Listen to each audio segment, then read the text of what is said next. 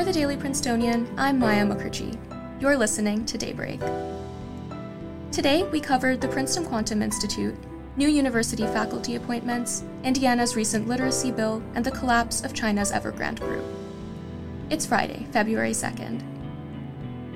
Princeton boasts a wide range of quantum-related research, including an initiative that links faculty across departments working on the topic. Today, we sat down with news writer Matteo Torres to discuss his piece about the plans for Princeton's Quantum Institute. Hi, my name is Matteo Torres, and I'm a news writer for The Prince. Great. So let's dive into your article. Maybe you could just first summarize the premise. Yeah, in December 2023, the Princeton University Board of Trustees submitted building plans for a new quantum institute for the School of Engineering and Applied Sciences. And this building is the latest in a series of steps that the university has taken in order to focus on research and the expansion of the sciences. Okay, great. And then one part of the article that I would love for you to go into more detail about is just the goals of this quantum institute. Yeah, so the university first established the Quantum Initiative in 2019.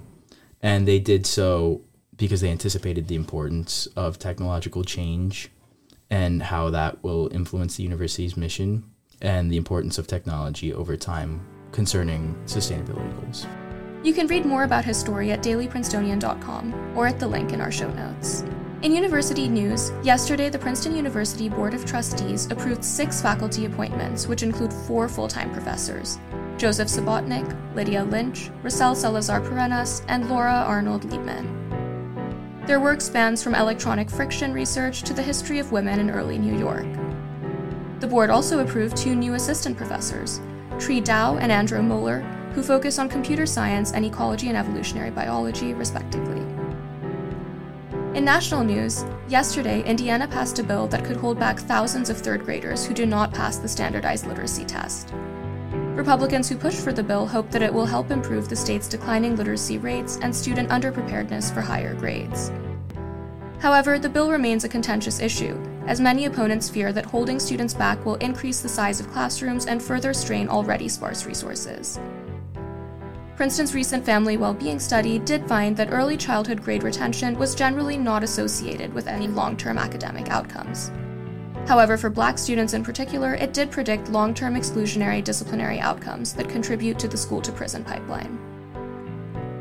In international news, China's Evergrande Group has been ordered to liquidate by a Hong Kong court. Evergrande was one of the largest property developers in China, where years of improper management and nearly $300 billion in liabilities forced the company into default. The decision comes amidst an ongoing downturn in the Chinese economy, where factors like high youth unemployment rates and a struggling property sector have stalled economic growth. Princeton economics professor Wei Zhang recently published a working paper on China's hybrid economy, where he says, quote, "The real estate sector holds particular importance as land sale revenues are a crucial source of funding for local governments. Today, expect cloudy skies and early morning showers, with a high of 44 and a low of 31. That's all for Daybreak today.